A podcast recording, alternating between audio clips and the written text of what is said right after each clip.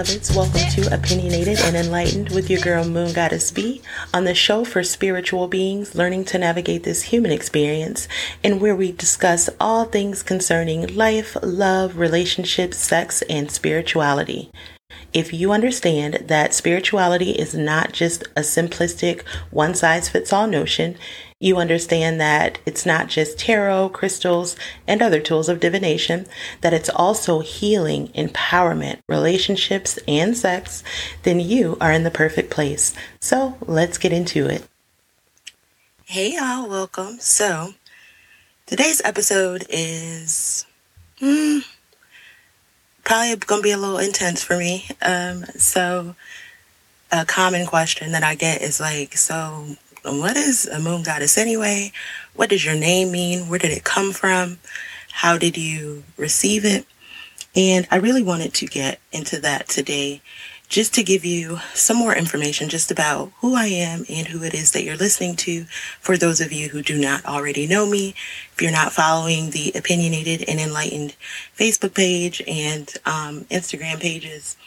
But even going a little bit further than followers have probably ever heard me go, simply because while I am a very open book when it comes to what I want to be open about, I am very um, guarded when it comes to my personal belief systems, only because they don't traditionally follow anything. Um, I purely move as I feel led. And in episode zero, we did a brief introduction into me and what the podcast would be about. But as I said, I'm just receiving more and more questions about my spiritual journey and about my awakening. So I want to get more in depth into that. And I am not going to lie, I've been putting this episode off for like a couple of weeks now. I knew I was going to need to do it. Um, but I just play my spiritual hand close to my chest because I find that easier. And when I went to my guides about this episode, they kind of laughed at me. It was like, girl, ain't shit about your human experience or your soul's journey ever been easy.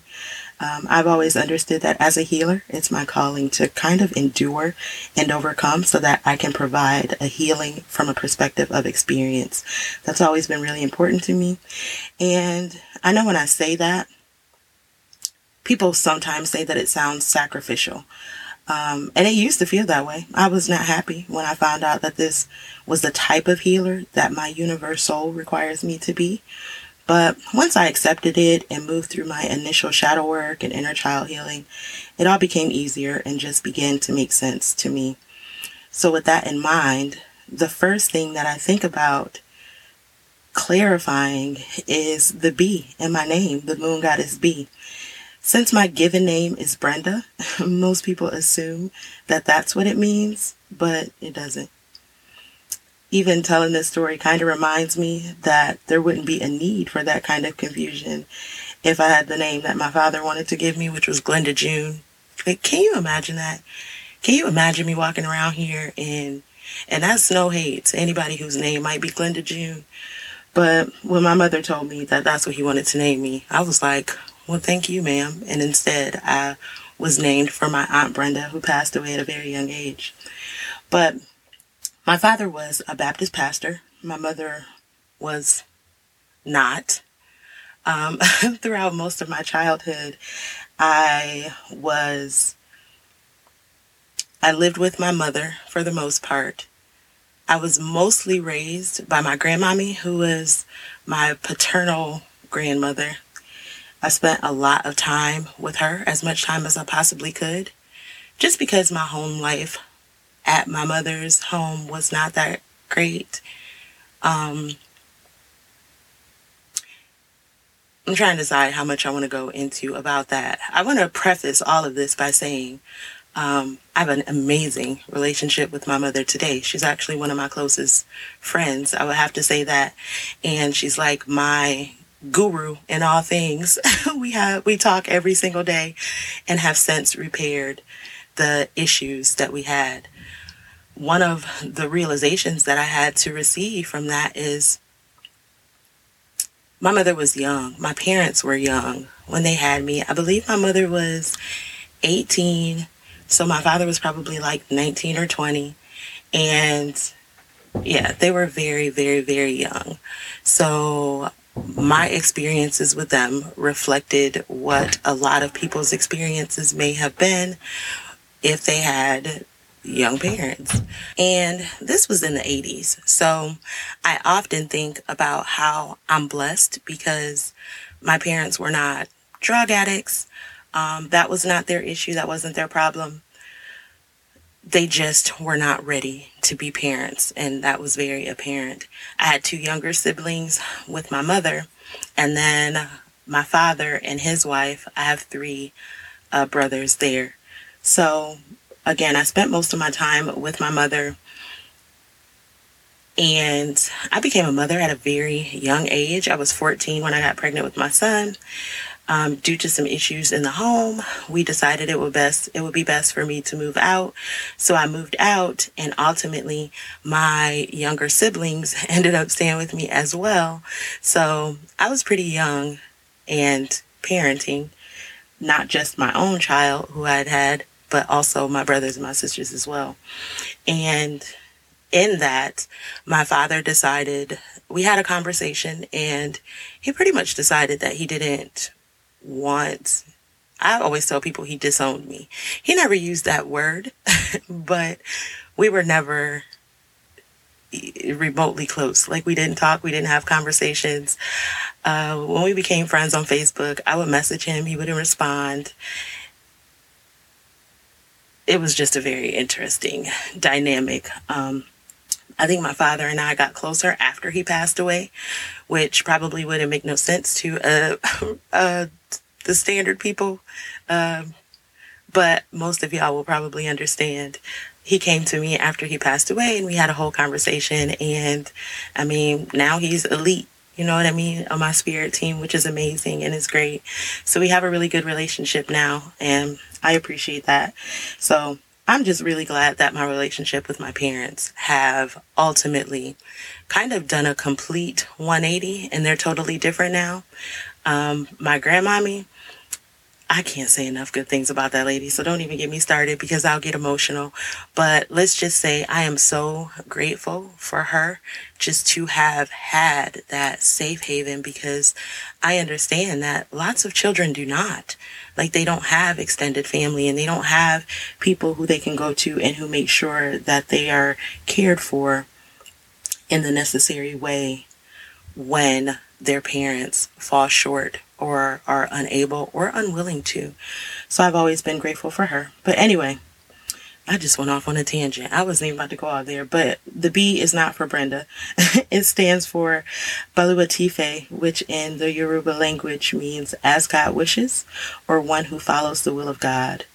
Um, I understood the depth of the work that I'm called to do I knew that it was perfect for me, so I went to my guides and requested permission to use it and was given the okay.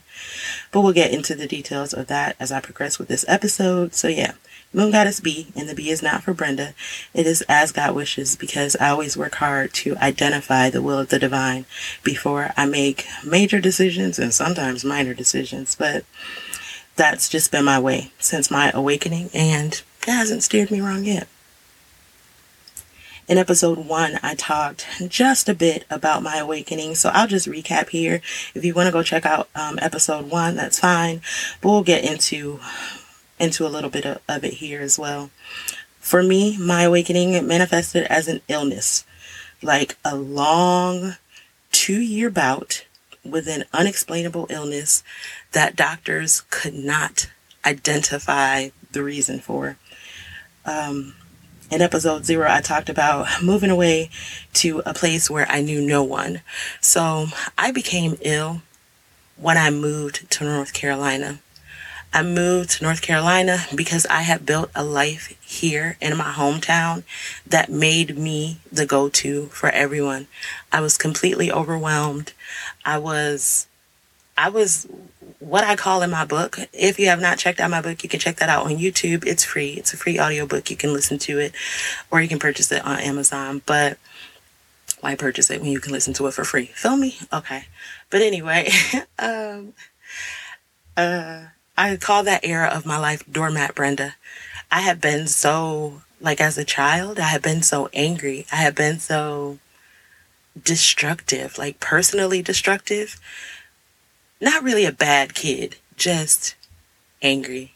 And I came into what was likely what I now know as what was trying to drive me to my awakening. But anyway, I call that era of my life doormat Brenda because there was nothing that I would not do for the people who I loved and care about. I could have $20 to my name, and if somebody I loved called me and asked me for $20, I would give it to them, knowing that I needed that $20 to do something for myself or my children. Like, it was just stupid, like ridiculous. I can't call it anything other than stupid y'all know. Anyway, don't even get me started. But I had created that type of energy around me, which meant that the people who were around me while I'm sure that there were some people who took advantage of that part of me, there were some people who were just used to it. And I don't think that they necessarily meant any malice. I just kind of made it so that I had become that go to person. So I was the person that everyone came to. And I thought that the only answer to that was to get away and go where I did not know anybody. So I picked up my kids. Oh, I had a conversation with them first, and they were like, oh, yeah, we want to move. We want to go. So we moved to North Carolina, not knowing anyone. And that was one of the first instances that I can speak of that w- where I made the right decision for the wrong reason. Like I think I was supposed to go to North Carolina. I think that there were things that I was supposed to experience there, um, spiritually, mentally, and emotionally. But what I was really doing, and when I look back on it, was trying to run away from my problems. And y'all know that never works. So during this time in North Carolina, I began to feel ill. I was having many strokes. I was passing out. I was I can't even remember what all it was, like tingling sensations in different parts of my body, different limbs. And I was afraid. I was really scared. I'm like, here I am in this place. I have my kids with me. And if something happens to me, they don't have help. They don't have support. In addition to my illness, because I was going to tough that out because at that time I was just one of them people toughing out stuff that you don't have to tough out, but that might be a whole other episode. Anyway, um, I was just going to tough that out. But then my children started to express their unhappiness. The fact that they missed family, the fact that they wanted to leave, except for my son. He wanted to stay there, but he was getting into all kinds of trouble. So he really, they really made the decision for me to return home. Um, so I returned home and started getting whatever medical help that I needed. Again, really, really, really believing that this was a physical issue that I was having. Like, oh, why is all this bad stuff happening to me? I done left home and now I got to come back home and what are people going to think? And kind of that whole thing. It was ridiculous. Like, as y'all can see, I was a totally different person then than I, than I am now. But I was definitely running from the world that I had created. So universal law was sending me back to clear this hurdle to avoid experiencing a, a to avoid experiencing that again. So when I moved back, um, I was really, I believe it was my illness that took me, well, in the flesh, in my human experience, it was the illness that took me kind of back to church. As I told y'all, my father was a Baptist pastor. With his behavior, I had left the church years ago. But being sick, feeling like you're about to die, and not knowing why will definitely lead you to seeking a higher power to be like, and it, for me, it wasn't, hey, if I start going to church, then maybe God will save me.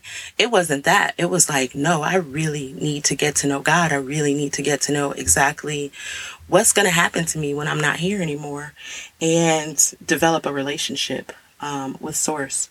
So when I moved back, I was called to an amazing church and organization with a dope teacher as a pastor. And I realized that that's what was important for me. That was what I needed when it came to church. It was a very small church. As I said, the pastor was amazing, but the best thing was that at his core, he was a teacher. He was truly teaching um, the word as they believed it to be and I loved it there. Um, it became super well, I became super ingrained in kind of the church experience and the church life and joined the choir, became very active, um, helped to present some workshops on emotionally healthy spirituality because y'all know no matter where I go, I'm going to heal somebody in the way that I know how. and just really loved it there, developed a true sense of family. And to this very day, I'm just super grateful to that pastor and his family and his congregation because that was the experience that taught me that church does not have to be what I had experienced in my childhood. Church does not have to be um, judgment and condemnation and all of the things that, as I said, I had experienced in my childhood when it came to church. So they had such an impact on me that I decided to become ordained. I was like, okay, I'm going to go ahead. Well, I didn't decide. I felt like I was called. We had a conversation with the, well, I had a conversation with the pastor we discussed it and he was like, you know, you're a natural teacher as well. I believe that you should start teaching the word. Like, have you ever felt this call? And we had conversations about my previous life experiences and what I had been through. And he was like, I think it's time for you to honor your calling. And I completely agreed. Um, so I'm scheduled for this ordination and I want to say two days before my ordination was scheduled, COVID broke out and everything shut down. And I was like, okay. so my mom often laughs and jokes and she's like, You're trying to tell me that God gave the whole world a global pandemic just so you wouldn't become ordained? And I'm not so vain as to think something like that, but I do know that is my place to be a huge comp- uh, contribution in sort of the advancement of spirituality and the understanding and the healing and the growth that people are meant to experience. And I do believe that the divine knew that had I become ordained, because I'm one of those people who feel like everything I do, I'm going to do it top notch, top tier, 100%, I would have gotten so um, ingratiated in that belief system that I never, it would have felt disloyal for me to step outside of it and start researching other things. So I don't know, call it arrogant, call it what you want to call it, but I truly believe that this is why this happened at my point in my life. And I believe that there were a, lots of reasons for COVID um, that were pertaining to spiritual awakenings, but that's probably a whole totally separate episode that I don't even know if I'm going to ever do. I don't think I am, but let me know if y'all are interested. but church was out, and now I had time to kind of research, pray, and meditate, and something just didn't feel right. Like something was missing, and I was determined to find out what that was. I had no remaining disdain for the church. That was all clear. But I also couldn't unequivocally say that I believed 100% in what I was learning. Those missing pieces were an issue for me, like a huge issue for me. And of course, a huge red flag. So I began to research, I began to study. I read the Bible again. I read the Quran again. I read what people call the Egyptian Book of the Dead, which is really called the Book of Coming Forth by Day or Emerging Forth by the Light or Into the Light. But I hate that they renamed it. Okay. Anyway, but I read that. And I also read all kinds of spirituality books written by a whole bunch of authors, some of the books that I still read to this day. Um, but they are even some of them are a core part of my coaching curriculum now that I think about it. But anyway, I found home in African spirituality. Um, I had my ancestry DNA test done, and yes, I know spirituality is like, I mean, African spirituality is a very broad term, but I'm gonna get specific, just chillax. I had my ancestry DNA test done. And yes, I also know that there are lots of thoughts and beliefs about those and whether or not they're accurate or not um, it served more of a divine purpose for me, and I know now for a fact that mine was accurate, so do with that as you may. Anyway, I was immediately drawn to the Yoruba people and Ifa. Um, however, that didn't quite grasp the full scope of my personal knowing after having drawn so many personal and soul conclusions on my own. So I never fully committed to the practice of Ifa, but the teachings were like literally everything for me. I was obsessed um, with at least learning about the Orisha and all things related to Ifa. I became determined to experience this thing called that they called Iwa Pele. Um, Iwa means character, and don't judge me about like my accent. I don't got no African accent, but I'm just saying it how I feel like they would say it. So don't judge me. Um, so y'all know I'm silly, but um, Iwa means character, uh, which is connected strongly to our Ori, our head, um, higher inner subconscious mind kind of deal. So Iwa Pele is good character, and this is what guides us in our lifetime. Um, the Yoruba Ifa culture um, teaches people and really strongly believes that it's good character that guides one to their success in life. So that will be the thing that will even protect us when we are in danger. So if you listen to the last episode that was all about karma, this likely sounds familiar to you. I often tell people like we're a lot of us are saying the same thing. We're just using different words and that's okay. But anyway, one night I had a dream about Yemoja and your men are like Yemaya, Imaja. Uh, but Yemoja, I won't exactly provide the details of the dream because I really believe that I'm supposed to keep that memory for myself. But it changed me and it really activated me. And after that, I just started receiving download after download. And I did a lot of journaling in those days. I still like really enjoy looking back on those journals. And that's kind of always been my thing. But even that was changed, and more often than not, I was receiving channeled messages and guidance via my journaling. I also, once I had that dream, decided it was important for me to really start researching Yemoja, and I learned all about Mamiwata and her many names across many belief systems having always been drawn to water and being a Pisces sun made the connection just feel right. Um, while I revere all 401, I know that some of the oral traditions speak to 700 and even 1400 Orisha. Um, to include the main ones that most people discuss, Yemoja has always blessed me with her ashe, which got me to thinking when it came time for me to choose a new name for myself. So Yemoja governs all of the oceans and seas. And since I've always been a moon child, that was just another piece of the puzzle for me. I thought, like, she moves the water. But here on Earth, that same water is moved by the moon. It's controlled by the moon. So, coupled with my knowledge of my own divine feminine energy, I knew that I was nothing less than a goddess. So, with the power of her Ashe, I was transformed into Moon Goddess B or Moon Goddess Boluwatife. Um, moon goddess as God wishes, or moon goddess who follows the will of God, or in my case, the divine. Um, I went to her, and once all of this was established and blessed to me, in addition to my ancestor altar and my energy altar, I created a separate altar for Yemoja. And I know that there are lots of debates about what's supposed to go and if I'm allowed to and whether or not I was initiated. But I've always received my messages directly from source and my spirit team. So I govern myself accordingly.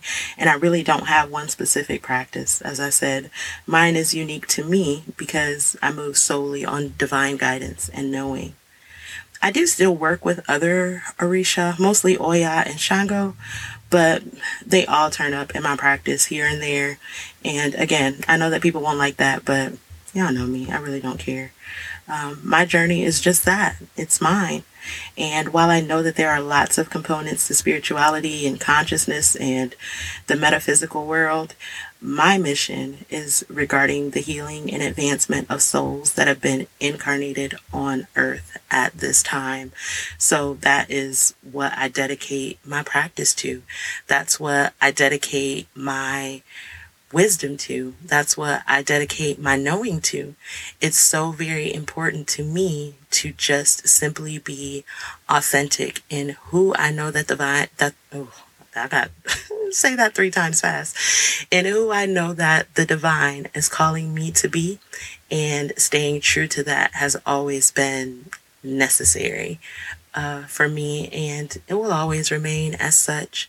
So, I think that's what made this episode kind of more difficult, just knowing that I know it was a previous episode where we talked about what I perceive to be issues in the spiritual community and how I believe people left um, religion only to be thrust into the throes of more uh, doctrine.